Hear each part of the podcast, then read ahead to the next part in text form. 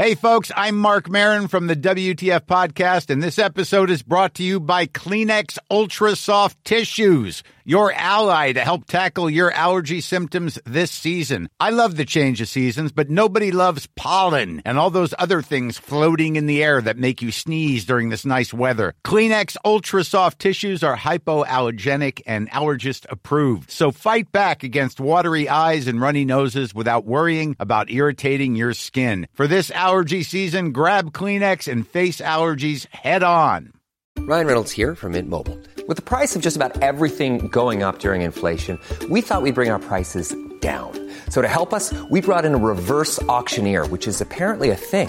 Mint Mobile unlimited premium wireless. Ready to get 30, 30, bit to get 30, bit to get 20, 20, 20, bit to get 20, 20, bit to get 15, 15, 15, 15 just 15 bucks a month. So, Give it a try at mintmobile.com slash switch. $45 upfront for three months plus taxes and fees. Promote for new customers for limited time. Unlimited more than 40 gigabytes per month. Slows. Full terms at mintmobile.com. Ready to pop the question? The jewelers at BlueNile.com have got sparkle down to a science with beautiful lab grown diamonds worthy of your most brilliant moments. Their lab grown diamonds are independently graded and guaranteed identical to natural diamonds, and they're ready to ship to your door. Go to BlueNile.com and use promo code LISTEN to get $50 off your purchase of $500 or more. That's code LISTEN at BlueNile.com for $50 off. BlueNile.com code LISTEN.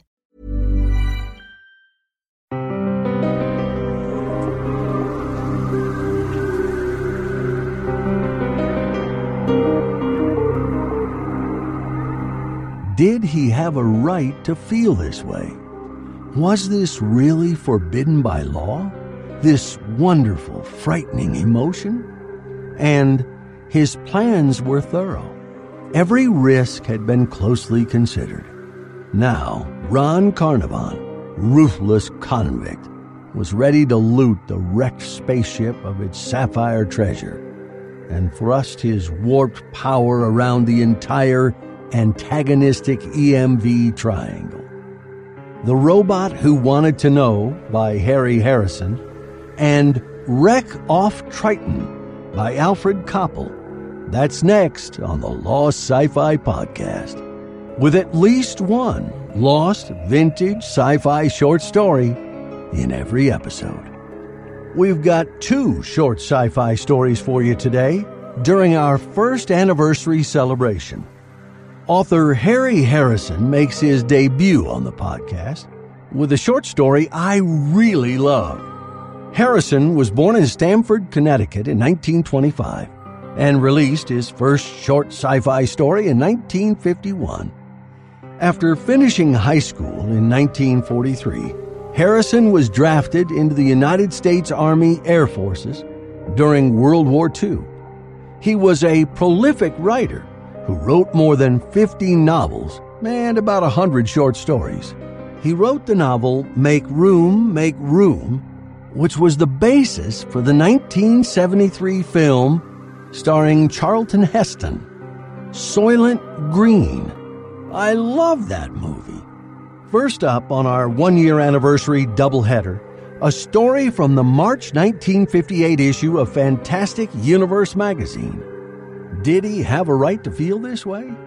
Was this really forbidden by law, this wonderfully frightening emotion? Our story begins on page 91 The Robot Who Wanted to Know by Harry Harrison. That was the trouble with Filer 13B 445K. He wanted to know things that he had just no business knowing. Things that no robot should be interested in, much less investigate. But Filer was a very different type of robot. The trouble with the blonde in Tier 22 should have been warning enough for him. He had hummed out of the stack room with a load of books and was cutting through Tier 22 when he saw her bending over for a volume on the bottom shelf. As he passed behind her, he slowed down, then stopped a few yards further on. He watched her intently, a strange glint in his metallic eyes. As the girl bent over, her short skirt rode up to display an astonishing length of nylon clad leg. That it was a singularly attractive leg should have been of no interest to a robot. Yet it was. He stood there, looking, until the blonde turned suddenly and noticed his fixed attention. If you were human, Buster, she said, I would slap your face for being rude. But since you are a robot, I would like to know what your little photon filled eyes find so interesting. Without a microsecond's hesitation, Filer answered, Your seam is crooked. Then he turned and buzzed away. The blonde shook her head in wonder, straightened the offending seam, and chopped up another credit to the honor of electronics. She would have been very surprised to find out what Filer had been looking at. He had been staring at her leg. Of course, he hadn't lied when he answered her, since he was incapable of lying, but he had been looking at a lot more than the crooked seam. Filer was facing a problem that no other robot had ever faced before. Love, romance, and sex were fast becoming a passionate interest for him. That this interest was purely academic goes without saying, yet it was still an interest. It was the nature of his work that first aroused his curiosity about the realm of Venus. A filer is an amazingly intelligent robot and there aren't very many being manufactured. You will find them only in the greatest libraries, dealing with only the largest and most complex collections. To call them simply librarians is to demean all librarians, and to call their work simple. Of course, very little intelligence is required to shelf books or stamp cards, but this sort of work has long been handled by robots that are little more than wheeled IBM machines. The cataloging of human information has always been an incredibly complex task. The filer robots were the ones who finally inherited this job. It rested easier on their metallic shoulders than it ever had on the rounded ones of human librarians. Besides a complete memory, Filer had other attributes that are usually connected with the human brain. Abstract connections, for one thing. If he was asked for books on one subject, he could think of related books in other subjects it might be referred to. He could take a suggestion, pyramid it into a category, then produce tactile results in the form of a mountain of books. These traits are usually confined to Homo sapiens. They are the things that pulled him that last long step above his animal relatives. If Filer was more human than other robots, he had only his builders to blame. He blamed no one. He was just interested. All filers are interested. They are designed that way. Filer 9B367O, librarian at the university in Tashkent, had turned his interest to language due to the immense amount of material at his disposal. He spoke thousands of languages and dialects, all he could find, and enjoyed a fine reputation in linguistic circles. That was because of his library. Filer 13B, he of the interest in girls' legs, labored in the dust filled corridors of New Washington. In addition to all the gleaming new microfiles, he had access to tons of ancient printed on paper books that dated back for centuries. Filer had found his interest in the novels of that bygone time. At first, he was confused by all the references to love and romance, as well as the mental and physical suffering that seemed to accompany them. He could find no satisfactory or complete definition of the terms and was intrigued. Intrigue led to interest and finally absorption. Unknown to the world at large, he became an authority on love. Very early in his interest, Filer realized that this was the most delicate of all human institutions. He therefore kept his researches a secret, and the only records he kept were in the capacious circuits of his brain. Just about the same time, he discovered that he could do research in vivo to supplement the facts in his books. This happened when he found a couple locked in embrace in the zoology section. Quickly stepping back into the shadows, Filer had turned up the gain on his audio pickup. The resulting dialogue he heard was dull, to say the least. a sort of wasted shadow of the love lyrics he knew from his books. This comparison was interesting and enlightening. After that, he listened to male female conversations whenever he had the opportunity. He also tried to observe women from the viewpoint men and vice versa. This is what had led him to the lower limb observation in Tier 22. It also led him to his ultimate folly. A researcher sought his aid a few weeks later and fumbled out a thick pile of reference notes. A card slid from the notes and fell unnoticed to the floor. Filer picked it up and handed it back to the man, who put it away with mumbled thanks. After the researcher had been supplied with the needed books and gone, Filer sat back and reread the card. He had only seen it for a split second, and upside down at that, but that was all he needed. The image of the card was imprinted forever in his brain. Filer mused over the card, and the first glimmerings of an idea assailed him. The card had been an invitation to a masquerade ball. He was well acquainted with this type of entertainment. It was stock in trade for his dusty novels. People went to them disguised as various romantic figures.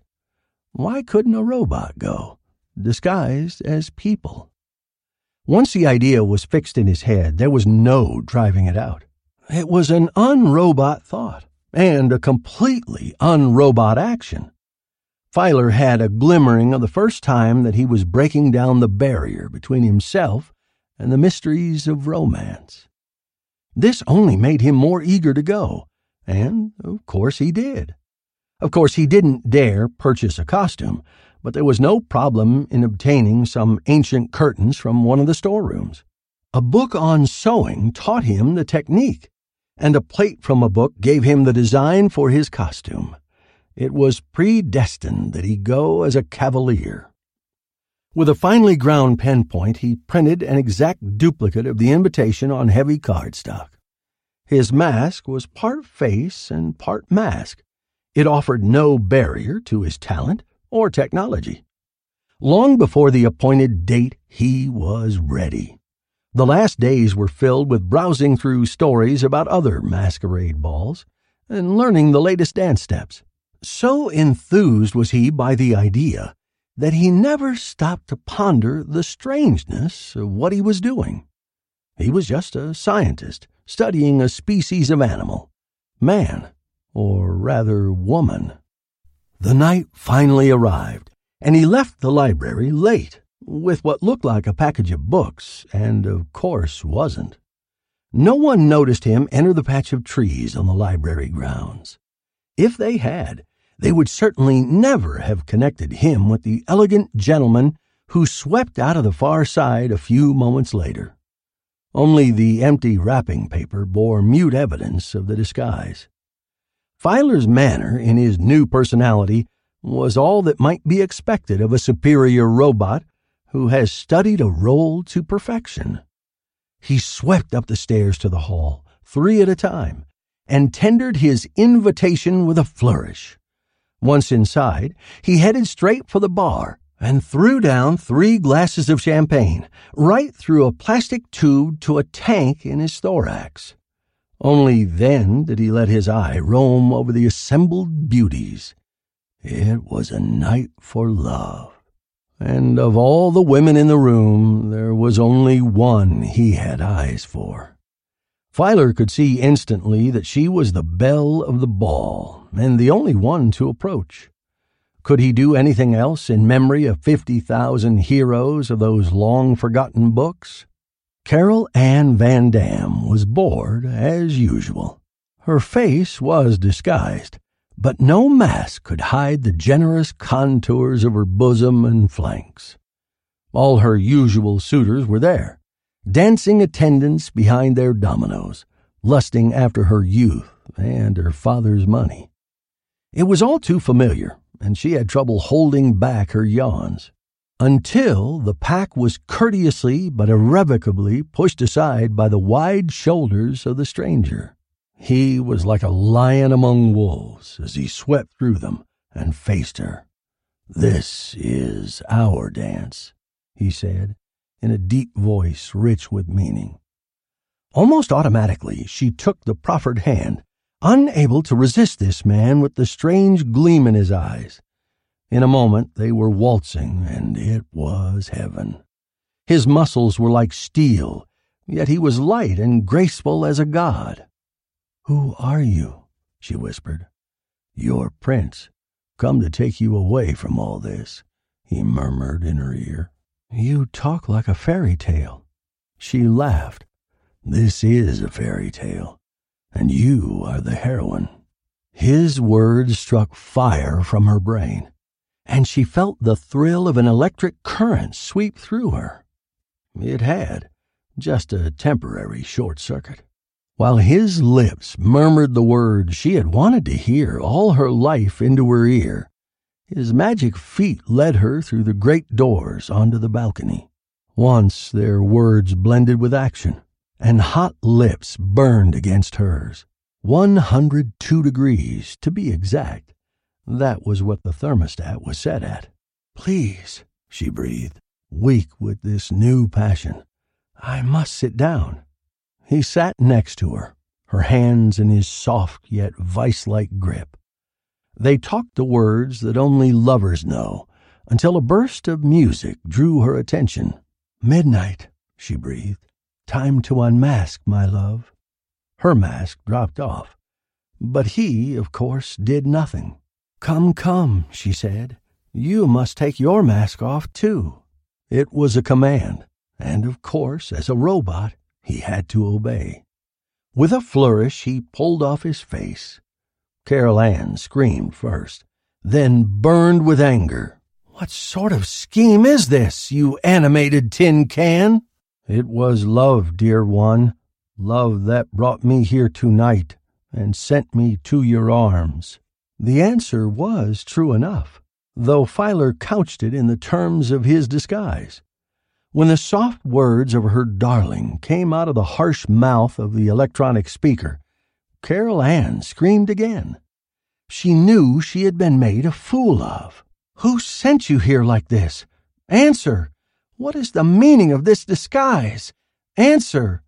Answer! Answer! You articulated pile of cams and rods! Filer tried to sort out the questions and answer them one at a time, but she gave him no time to speak. It's the filthiest trick of all time, sending you here disguised as a man. You, a robot, a nothing, a two legged IBM machine with a Victrola attached making believe you're a man when you're nothing but a robot. Suddenly, Filer was on his feet, the words crackling and mechanical from his speaker. I'm a robot. The soft voice of love was gone and replaced by that of mechanical despair. Thought chased thought through the whirling electronic circuits of his brain, and they were all the same thought. I'm a robot, a robot. I must have forgotten I was a robot. What can a robot be doing here with a woman? A robot can't kiss a woman. A woman can't love a robot. Yet she said she loved me. Yet I'm a robot. A robot. With a mechanical shudder, he turned from the girl and clanked away. With each step, his steel fingers plucked at his clothes and plastic flesh until they came away in shards and pieces. Fragments of cloth marked his trail away from the woman, and within a hundred paces he was as steel naked as the day he was built. Through the garden and down to the street he went, the thoughts in his head going in ever tighter circles. It was uncontrolled feedback, and soon his body followed his brain. His legs went faster, his motors whirled more rapidly, and the central lubrication pump in his thorax churned like a mad thing. Then, with a single metallic screech, he raised both arms and plunged forward.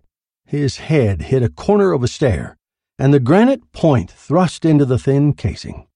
Metal grounded to metal, and all the complex circuits that made up his brain were instantly discharged. Robot Filer 13B 445K was quite dead. That was what the report read that the mechanic sent in the following day. Not dead, but permanently impaired, to be disposed of.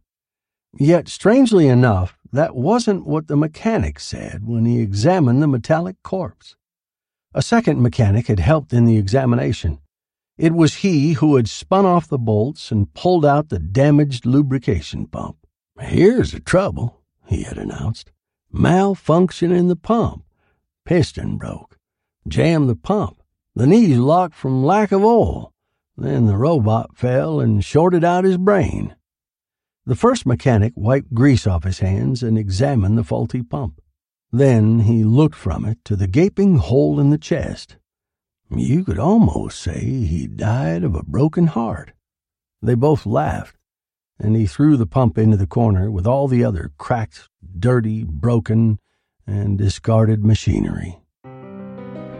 The Robot Who Wanted to Know by Harry Harrison. The second half of our first anniversary double feature takes us back to 1951, and it's the second story we've showcased from Alfred Coppel. His plans were thorough. Every risk had been closely considered. Now Ron Carnarvon, ruthless convict, was ready to loot the wrecked spaceship of its sapphire treasure. Planet Stories magazine included this Coppel story in its November 1951 publication. Turn to page 73 for Wreck Off Triton by Alfred Coppel. Ron Carnarvon had been the skipper of the late Thunderbird, and it was common knowledge in every port of the EMV triangle that he had scuttled her. There was a price on his head, and the High Space Guard was combing the space lanes for him, and for the Thunderbird. For the Thunderbird was a treasure ship, but Carnarvon was a cautious man and no fool for all that he'd committed barratry. He left the Thunderbird in a Trojan orbit a million miles off Triton, ruptured and spilling corpses into space. He took a spaceboat and jetted sunward to the Holcomb Foundation outpost on Oberon. Then he stowed away on the mail ship to Canalopolis, still carrying the chart that showed the Thunderbird's position. In the Canal City, Carnarvon evaded the lax guard cordons and found himself a renegade Martian hypnosurgeon to change his face and fingerprints. From then on, it was easy. Across Syrtis Major by Sandski to Marsport, posing as a prospector. A lot can happen in three years, like a chatbot may be your new best friend. But what won't change? Needing health insurance. United Healthcare Tri Term Medical Plans, underwritten by Golden Rule Insurance Company, offer flexible, budget friendly coverage that lasts nearly three years in some states. Learn more at uh1.com. Hiring for your small business? If you're not looking for professionals on LinkedIn, you're looking in the wrong place. That's like looking for your car keys in a fish tank. LinkedIn helps you hire professionals you can't find anywhere else, even those who aren't actively searching for a new job but might be open to the perfect role. In a given month, over 70% of LinkedIn users don't even visit other leading job sites. So start looking in the right place. With LinkedIn, you can hire professionals like a professional. Post your free job on linkedin.com slash people today.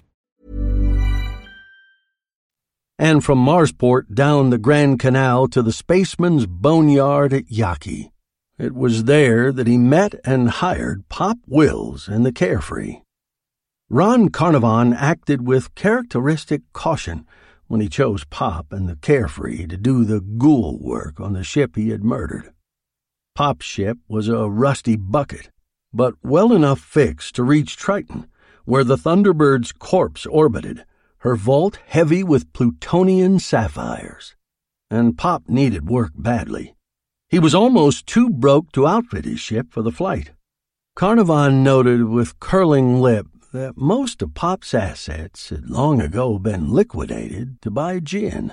The long years in space had taken a toll on the old man, actually, a greater toll than even Carnarvon could have imagined. Pop and the Carefree fitted in with Carnarvon's plans to perfection. Pop had been in trouble more than once with the High Space Guard. Pop was an old soak who wouldn't be missed. When something happened to the carefree, the rest of the beached wrecks in Yaki would only shake their heads and agree that Pop had pushed the old bucket a few G's too hard somewhere. That was just the end the wrecker had in mind for Pop when his job was finished, too. It was only reasonable. He couldn't let Pop live to tell the guard that Ron Carnarvon had had a hypnosurgical metamorphosis. Even a fortune in sapphires couldn't buy the high space guard.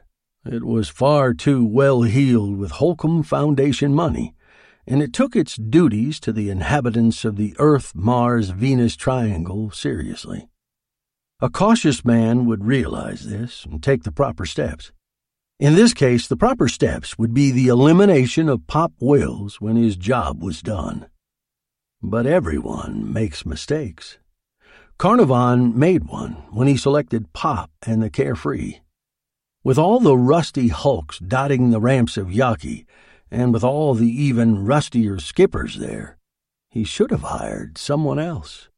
Anyone else. Ron Carnarvon should have connected Pop Wills with the 12 year old cabin boy of the Thunderbird. The youngster's name had been Wills, too. But of course, Carnarvon couldn't have been expected to remember everything. Just coincidence. But those things do happen. So these two lifted from Mars together. A captain who had wrecked his own ship, and a gin soaked old man whose only son had died because of it. And neither knew the other for what he was. To Carnarvon, Pop was just a fall guy doing his job in proper sucker fashion.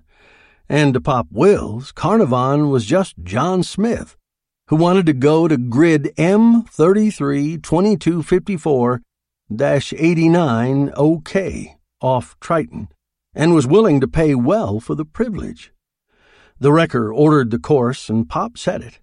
Mars began to dwindle, and the belt loomed up ahead. The carefree threaded her way through the rocky maze and on past Saturn and Uranus in a free falling arc. She was slow, but in space, slow is a relative term. The outer planets were in triple conjunction, and with their help, the old boat made time. Carnarvon checked the course daily, and Pop accepted the corrections without protest. After all, John Smith was paying for the trip and he seemed to know what he was doing. No questions asked. Carnarvon liked that. No questions, no trouble. He couldn't have been more wrong.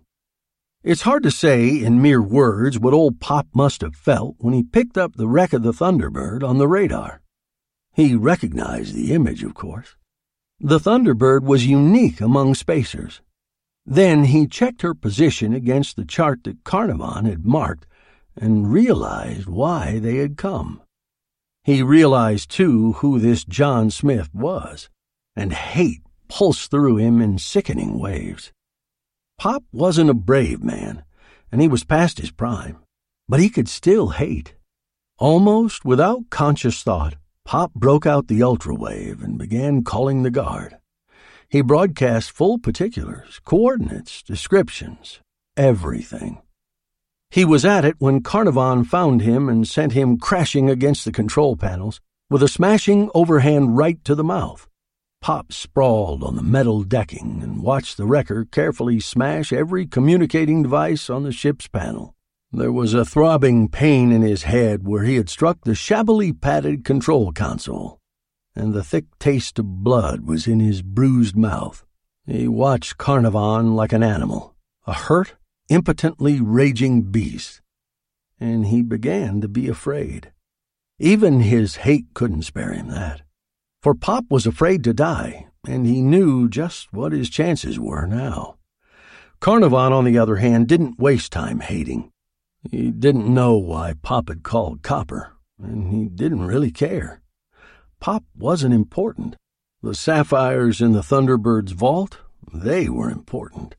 He'd come too far to abandon them now. It would take nine minutes for Pop's radio appeal to reach the nearest guard base, Carnarvon calculated. And it would take six hours for the fastest guard ship to reach them after that. He could board the Thunderbird and loot her in not more than two hours. That would still give the carefree a four hour start on the guard, and in deep space, four hours were as good as 4,000. Carnarvon still wasn't worried. The wrecking of the Thunderbird had been the work of months, and he wasn't going to panic now. Ron Carnarvon wasn't that sort of a criminal. Blaster in hand, he motioned Pop to his feet. He wondered vaguely just why the old man had taken such a chance. He couldn't have any notions of collecting the reward for Carnarvon.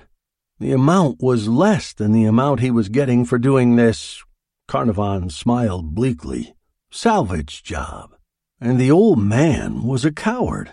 He could see it in the trembling of the blue veined hands, in the shifting faintness of the watery blue eyes.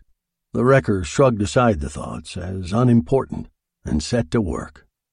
With a blaster in his ribs, Pop Wills did as he was told. He braked the carefree to a stop twenty miles from the ruptured hulk of the liner. There were beads of sweat standing out on Pop's forehead, and his hands shook on the firing console. A thin trickle of dark blood marred his stubbled chin. His battered lips were unsteady. For a few bad moments, Pop Wills thought Carnarvon was going to blast him as soon as the carefree lost way. But then even his gin soaked mind began to understand that the end wasn't quite yet. Carnarvon needed help looting the murdered liner. If he was going to lay his hands on her valuables before the guard appeared, he'd have to get Pop working with him. Maybe if Pop had been more of a man, he could have stopped the wrecker cold right there. But long years of boozing had left Pop weak. He could hate well enough, but fear conquers even hate. And that blaster that followed him in every movement made Pop's thin blood run cold. Life even a life like Pop Wills was better than the black void of death. Pop was ready to buy a few more minutes of life at almost any price, even from the man who had killed his boy. The old man was like a rusty watch spring, battered and wound to the utmost limit, and jammed there. Frozen by the reality of that ugly blaster and the cold eyes behind it, Pop would help Carnarvon. He couldn't help himself, and his hate expanded to include his own senile weakness. The Thunderbird spun slowly in the light of the faraway sun, the rent in her hull gaping like a mouthful of jagged teeth. She had been a beautiful thing once, but she was ugly now in death. She had not died gracefully. Her back had been broken and her innards scattered. She orbited sullenly, and around her spun the broken fragments of her inner body, the bloated, frozen corpses of the men she'd carried. Against the backdrop of the stars and the blaze of the Milky Way, she seemed to be a blot on the heavens. Pop Wills and Ron Carnarvon watched her, each of them with his own thoughts. Then the wrecker motioned toward the suit lockers with his blaster. It took a bit of doing to get into his own pressure suit and still keep the blaster pointed at Wills, but Carnarvon was a large man and supple, and he managed it well enough. The Carefree had no escape boat, so there was nothing for it but to rely on the suit motors to take them across to the Thunderbird. It promised to be slow going, for the suit motors were weak and produced only one tenth G of thrust. Almost anything thrown out ahead by a man in a spacesuit was enough to stop him cold. The recoil overcame the suit motor with ridiculous ease, and though the motor labored mightily, it would take a long while to reestablish the original direction of movement. But Carnarvon had an answer for that, too. A quick check of the radar showed that there were still no guard ships within hailing distance. Carnarvon's original estimate of the time it would take the Space Guard to arrive on the scene turned out to be surprisingly accurate. He connected his suit to Pop's with a short cable and snap hooks, and together they made their way to the Carefree's dorsal valve. Carnarvon had no intention of sweating out a long, slow crossing to the hulk, so he ran the lock pressure up high and waited until the outer hatch was lined up with the derelict liner. Then, with a sudden movement, he spun the wheel and popped the outer portal. Pop and Carnarvon shot into space like grotesque bolas. The Thunderbird loomed up ahead.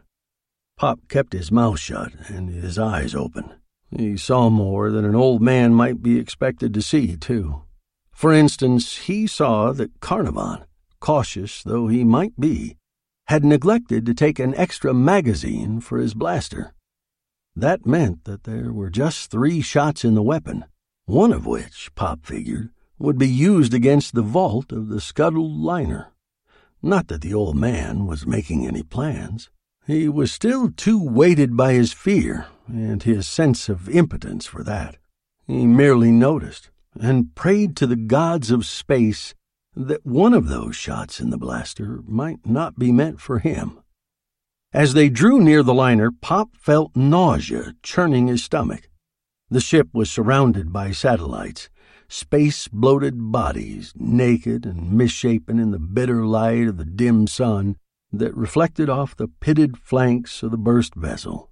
Spread eagled grotesquely, the corpses circled their ship, puffy things of horror with staring eyes and extended fingers. Other things, too, circled the hulk small, commonplace items a clock, a chair, shattered crockery, tiny, inconsequential things, all mutely accusing, all muttering silently that their ship had been betrayed by someone who should have protected her. Pop glanced over at Carnarvon. Through the steel glass bubble of his helmet, he could see the wrecker's face. There was no expression on it other than concentration and greed. Pop knew about greed. He'd lived with greed and degradation a lot in his last few years. He hated Carnarvon even more now for having reminded him, but he was still too sick with futility to do more than tell himself that he had done all he could do. He had called the guard, after all, and then, for an awful moment, he found himself regretting that he had done even that, and thereby lost all hope of life. Their magnetic shoes touched the Thunderbird's hull with a sound faintly carried through the air in their suits. They stood on the curving surface, etched in black against the starry sky. A few feet away from them, the Terminator was inching toward them as the derelict rotated slowly. With Carnarvon leading the way, they clumped heavily to the ripped and tortured hull plates, where the Thunderbird had been sundered. By the light of their helmet lights, Pop could see the thoroughness of the wrecker's work. He had been her captain, this Carnarvon, and he had known just how to murder her. The outer hull was a shambles, and the pressure hull holed in three places. It had been a thorough job. Only one prepared for the sudden horror of her death could have survived it. Pop Wills thought of his boy and sobbed. The dark companionways were empty, blown clean by the violence of the Thunderbird's death. Ron Carnarvon led the way down into the ship to the purser's office and the vault. Rubble cluttered the small room. Bulkheads bent awry, and pipes and wires littered the deck. Carnarvon turned Pop loose and set him to work cleaning out a path to the vault. Pop's breath was coming in shuddering, grating gasps when he finished the work a half hour later. Carnarvon nodded approvingly and motioned him away from the vault. Pop watched while the wrecker braced himself and took careful aim at the vault's lock mechanism with the blaster. There was a searing flash of blue flame and red sparks showered as the oxy-hydrogen bolt sliced into the steel of the door. Pop found himself praying fervently that it would take two more shots. Carnarvon fired again, and the tiny room blazed. Pop muttered shakily under his breath, and waiting for the wrecker to blast just once more. The lock surrendered in a trickle of white hot slag, and Pop felt himself sink low. There was still that one shot left for him, and he wasn't needed now. The door swung open, and Carnarvon knelt to rifle the vault. When he at last straightened, he held a pool of jagged blue fire in his gloved hand. The gems sparkled with a life of their own. Two dozen faceted beauties, each worth a king's ransom, and each bought with a man's life. Presently they stood again on the outer hull, under an unreal canopy of stars. Nearby, a ghastly satellite was swinging inward toward the ship. Pop stared at it and back to Carnarvon.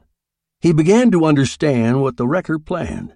He was going to leave him here, on the wreck, and he would die here. He understood that the shot that remained in the blaster wasn't for him after all. Carnarvon wasn't going to waste it on him. There was a spanner in the wrecker's hand, and he now advanced purposefully toward Pop Wills. Pop stepped backwards, retreating from the heavy figure of the wrecker. Fear was surging in waves through him. Fear mixed with blind hate and contempt for himself and his senile weakness. Overhead, against the stars, the awful satellite drew nearer. Carnarvon reduced the power in his magnetic shoes and moved lightly toward Pop, the spanner raised to strike. The old man stumbled against a long shard of steel on the hull that floated upward at his touch. Fear paralyzed him, and he stood now, waiting for the blow of the spanner that would smash his helmet and leave him a distended corpse spinning through space. Above him, the satellite spun inward. Pop glanced up into the agonized, dead face of a twelve year old boy. He shrieked. The sound deafened him in the bubble of his helmet. All the fear and weakness turned to a bitter hate and surged forward in one insane motion toward his tormentor. The long shard of steel came to hand like a lance. The rusted, warped old watch spring that was Pop Will's recoiled and unwound in one raging moment. He charged Carnarvon. Carnarvon evaded the clumsy charge instinctively. With an almost unconscious motion, he raised the blaster and fired point blank. The searing bolt caught Pop Wills in the chest and spun him around. Tattered ribbons of charred flesh and melted metal from his suit intermingled.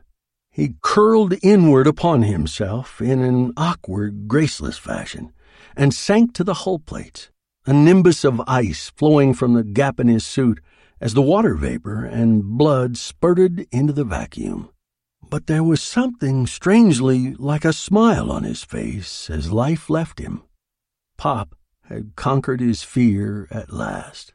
But Carnarvon, on the other end of the bolt of fire that had ended Pop Will's life, spun outward, away from the Thunderbird, away from the carefree, end over end, driven by the fiery recoil of his own weapon. At a speed considerably less than the muzzle velocity of the blast, but still much higher than the best speed of the feeble soup motor, Ron Carnarvon spun into space out and away, the precious sapphire spilling out of his hand, glittering in the faint sunlight as they took up their orbits about him like tiny mocking moonlets. Message Priority AA High Space Guard Corvette M233 to EMV Base 1 Oberon. Stop. In response to alarm broadcast by RS Carefree, comma, this vessel proceeded to grid M33 2254 89 OK, comma. Located there, missing RS Thunderbird. Stop. Radar search located missing Captain Ron Carnarvon, wanted for murder, and barratry. Stop. Carnarvon unaccountably found at considerable distance from vessel dead of asphyxiation due to exhaustion of pressure suit supplies. Stop. Case may be considered closed. Stop. End message. Quinby, Corvette M233, Commander HSG. That's Wreck Off Triton by Alfred Coppel. In two days on the Lost Sci Fi Podcast, They were like creatures painted by a drunken artist. Ghastly, utterly repulsive caricatures of humanity. Yet, twisted though they were, they were still human. Monsters That Once Were Men by Robert Silverberg. That's next in two days as we wrap up our first anniversary week on the Lost Sci Fi Podcast. With at least one lost vintage sci fi short story in every episode.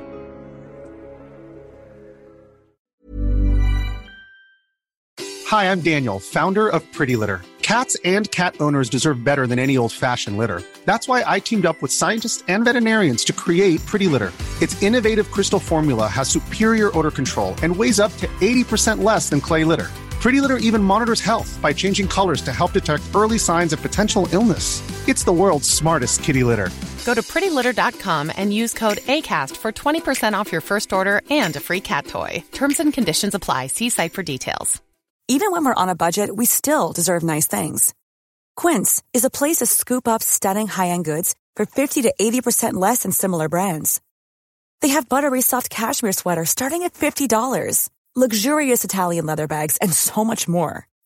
Plus, Quince only works with factories that use safe, ethical, and responsible manufacturing.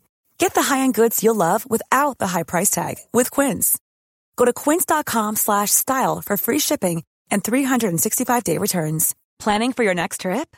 Elevate your travel style with Quince. Quince has all the jet-setting essentials you'll want for your next getaway, like European linen, premium luggage options, buttery soft Italian leather bags, and so much more. And is all priced at 50 to 80% less than similar brands.